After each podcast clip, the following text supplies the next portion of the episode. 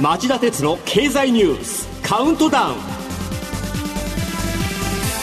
皆さんこんにちは。番組アンカー経済ジャーナリストの町田鉄です。こんにちは。番組アシスタントの杉浦舞です。今日も新型コロナ対策をして放送します。ニューヨークの国連本部で開催中の NPT 核拡散防止条約再検討会議が今日4週間にわたった会期の最終日を迎えますしかし現地からの報道によりますと最終文書をめぐる協議はアルゼンチン出身のスラウビネン議長らの努力にもかかわらずかなり難航している模様です。前回7年前に続いて最終文書を採択できないと NPT 体制そのものへの信頼が大きく揺らぎかねません。争点の一つはウクライナに侵攻したロシア軍が占拠しているザボリージャ原発の問題です、昨日運営会社のウクライナ国営エネルゴアトムが SNS 上で隣接する火力発電所で起きた火災が原因で非常時の原子炉原子炉冷却などに使う電力供給系統が2度にわたって途切れたと明らかにしました。すぐにバックアップのディーゼル発電機が電力を電力の供給を再開したというものの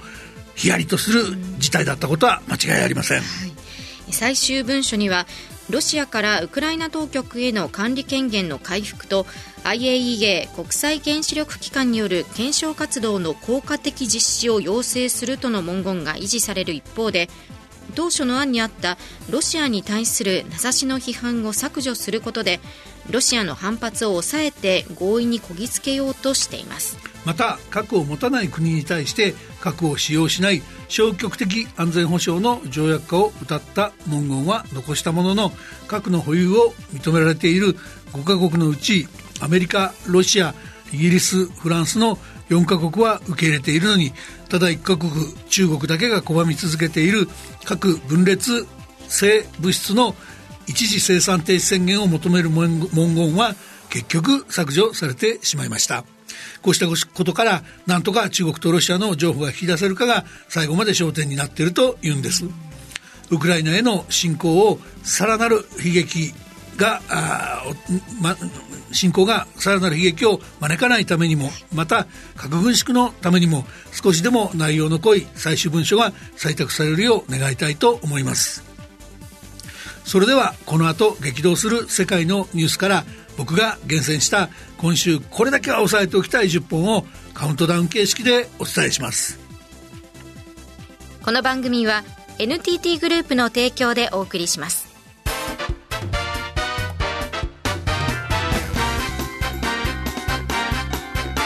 町田鉄の経済ニュースカウントダウン。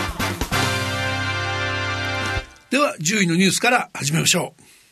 日曜日、夏休み明けの岸田総理が新型コロナウイルスに感染したことが判明。明日からチュニジアで開かれる TICAD アフリカ開発会議には総理の代わりに林芳正外務大臣が特使として出席岸田総理はオンラインで参加します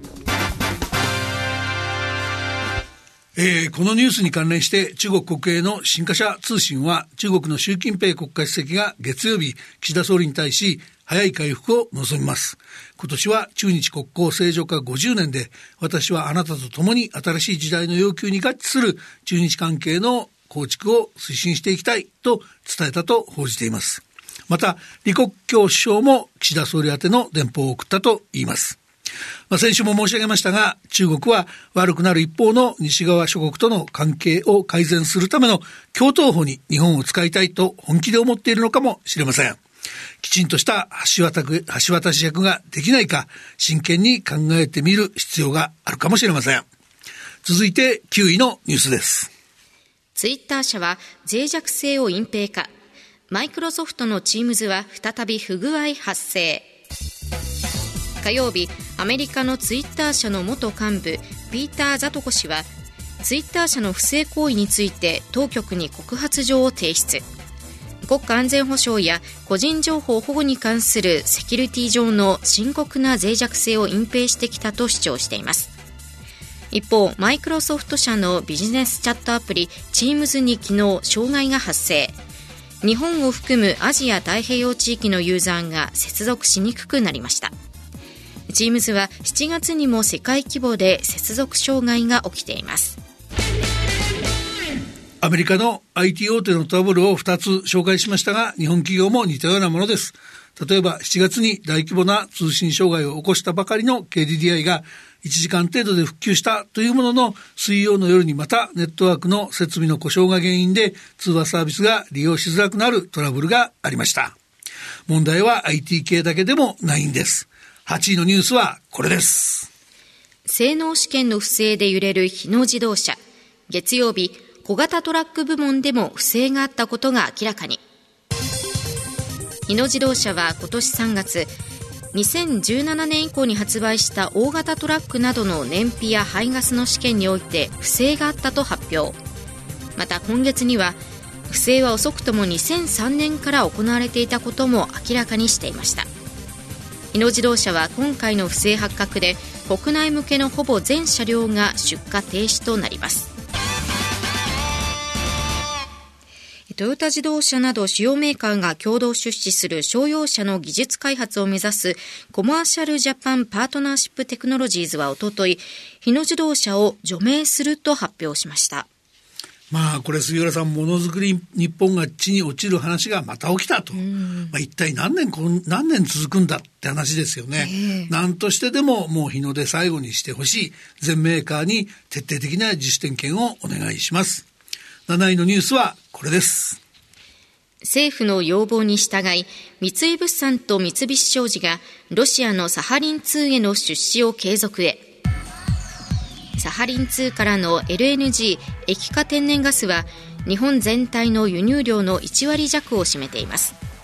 そのため政府は安定調達に向けて権益を維持したいとの方針を打ち出し、新しい運営会社に対しても出資を継続するよう両社に求めていました。6位のニュースはこれです。阻止できた可能性が高い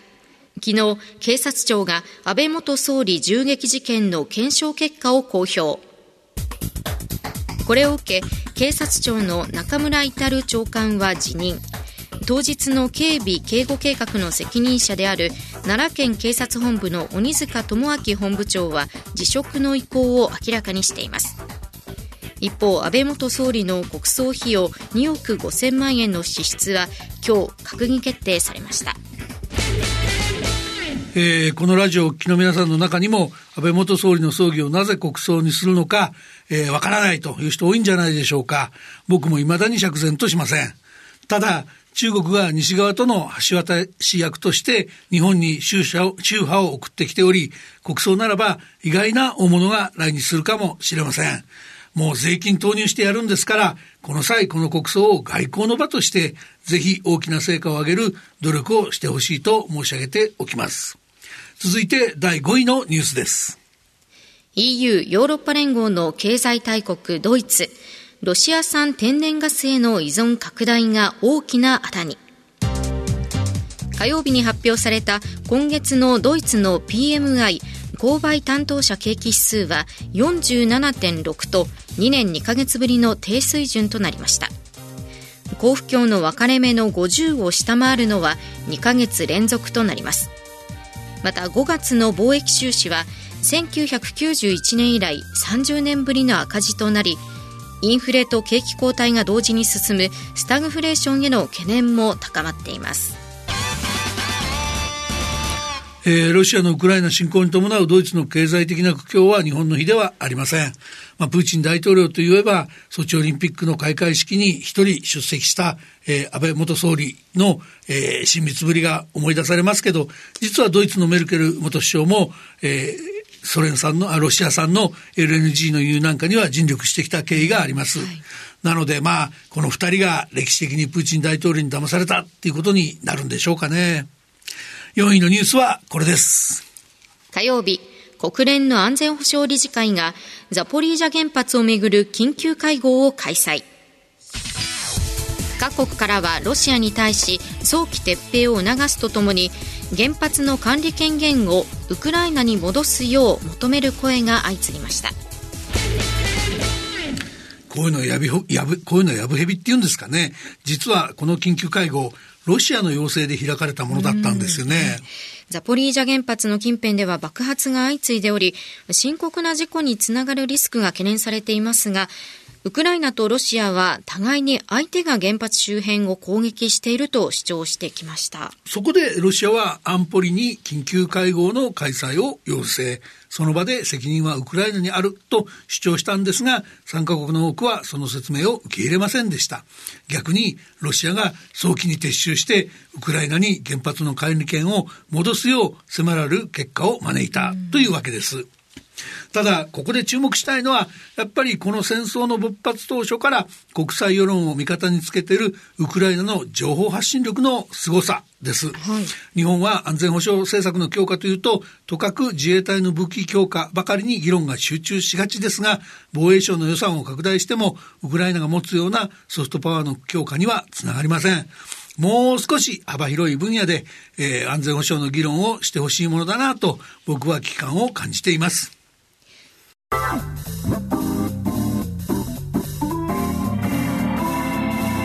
町田鉄の経済ニュースカウントダウン。3位のニュースはこれです。水曜日ウクライナがロシアの侵攻に抵抗を続けて半年の節目を迎える。双方の死者はおよそ3万人。ウクライナの国外避難者は1700万人に達していますがゼレンスキー大統領は徹底抗戦を表明し続けています。えー、ロシアのウクライナ侵攻から半年の節目を迎えた水曜日、アメリカはウクライナに対して29億8000万ドル、日本円にしておよそ4100億円相当の追加の軍事支援を発表しました。これは1回の軍事支援としては過去最大の規模です。で、バイデン大統領は声明で、ウクライナが長期的に自衛を継続できるようになると強調しました。一方、ロシアのプーチン大統領は昨日、兵員を13万7千人増やし、戦闘に直接参加しない軍職員を除いて、総兵力をおよそ115万人に増やすという大統領令に署名しました。つまり、両方が長期戦の構えを見せた格好で、この戦闘がまだまだ長引くことを裏付けたと言わざるを得ません。2位のニュースはこれです。岸田総理が水曜日、原発政策の大転換を表明。足元の再稼働の対象に東海第二や柏崎刈羽も加える。将来は次世代原発へのリプレースも。歴代の政権は福島第一原発の事故を受けて原発の新設増設建て替えを凍結してきました岸田内閣が去年10月に閣議決定したエネルギー基本計画でも可能な限り原発依存度を軽減するとして低減するとしていました。しかしロシアのウクライナ侵攻に伴うエネルギー価格の高騰や電力需給の逼迫を踏まえ原発のさらなる活用が不可欠と判断したと説明しています。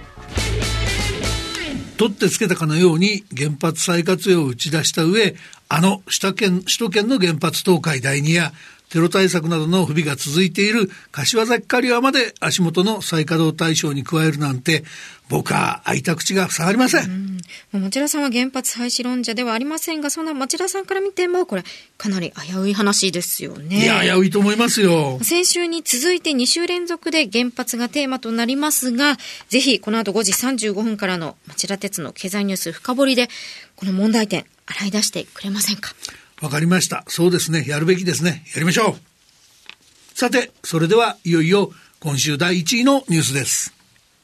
新型コロナウイルス感染者の全数把握見直し、9月半ばにも全国一律に実施へ。岸田総理はおととい各都道府県の判断で全数把握を重症化リスクの高い人に絞れるようにすると表明していましたが一部の知事らから自治体に丸投げでは判断がバラバラになるなどの批判が上がっており全国一律で速やかに見直すよう求める声が上がっていました。まあ今更責任を押し付けられても知事たちが怒るのは当たり前ですよね。だけどこれね、はい、何人かの人が僕に連絡してきて、ええ、この時期に全数把握をやめるのは感染者隠しなんでしょ？これ以上増えたら政権が持たないから、岸田総理には珍しく急いで決断したんですよね？っっていうんで、僕驚いちゃったんですよね。ということは町田さんそうではないと見ているんですか？ないんじゃないですかね。だって東京都のように、このところ新規感染者が減ってるように見えてるところでも、実は検査数が減っているの、減っているだけで、陽性率の方はほとんど変わってないから、うん、実態は減ってるっていうよりむしろ増えてる可能性の方が大きいわけですよね。うん、つまりその、それでも表面的には実態なんてわからなくなっちゃってるとも言えるわけでしょ、うん、なので、今更感染隠しなんて陰謀を巡らせるとは考えにくいんじゃないですかね。確かにそういう考え方もありそうですね。でもね、こんなに増えてからやめるからいけないっていうことは言えるかもしれませんね。そもそも全数把握がここまで医療機関や役所の負担になっているのは医療のデジタル化を怠ったツケでしょ、はい、やっぱり日頃から国と病院、そしてお医者さんたちがちゃんと協力して IT をきちんと活用してデータ管理できるようにしておくべきだった。そういうことは言えると思うし、そういう教訓がある問題なんだと僕は思いますね。以上、町田さんが選んだ今週の重要な政治経済ニュースでした。町田哲郎経済ニュースカウントダウンこの番組は NTT グループの提供でお送りしました。この後5時35分からの町田鉄の経済ニュース深掘りのテーマは地元の同意はなくても運転再開を強行かついに岸田総理が首都圏の原発東海第二とトラブル続きの柏崎刈羽の再稼働を指示と題して町田さんにじっくり深掘ってもらおうと思います。まあこれあの参議院選挙で勝ったんでね、はい、3年間大きな選挙がないんで思い切ったことができる政権になると。だからそのやらなきゃいけないのにやってないことを頑張ってやってほしいっていうことはみんな思ってたと思うんですけどだけどこういう方向で突然暴走してほしいと思ってたっていうことでは決してないと思うんですよね。でこの問題って実は僕が見ても少なくとも、まあ、今お話に出た東海第二とか柏崎刈羽とか、それからその、えー、次世代原発の問題とか、はい、3つぐらいちょっとちょっとちょっとちょっとっていう感じの暴走があると思うのでそのあたりを少しこの後お話しするっていう感じですかね。先週に続いて今週も原発のお話ということで。そうですね、はい、しっかり深掘ってもらいましょう。それでは5時35分からの町田鉄の経済ニュース深掘りで再びお耳にかかりましょう。さようなら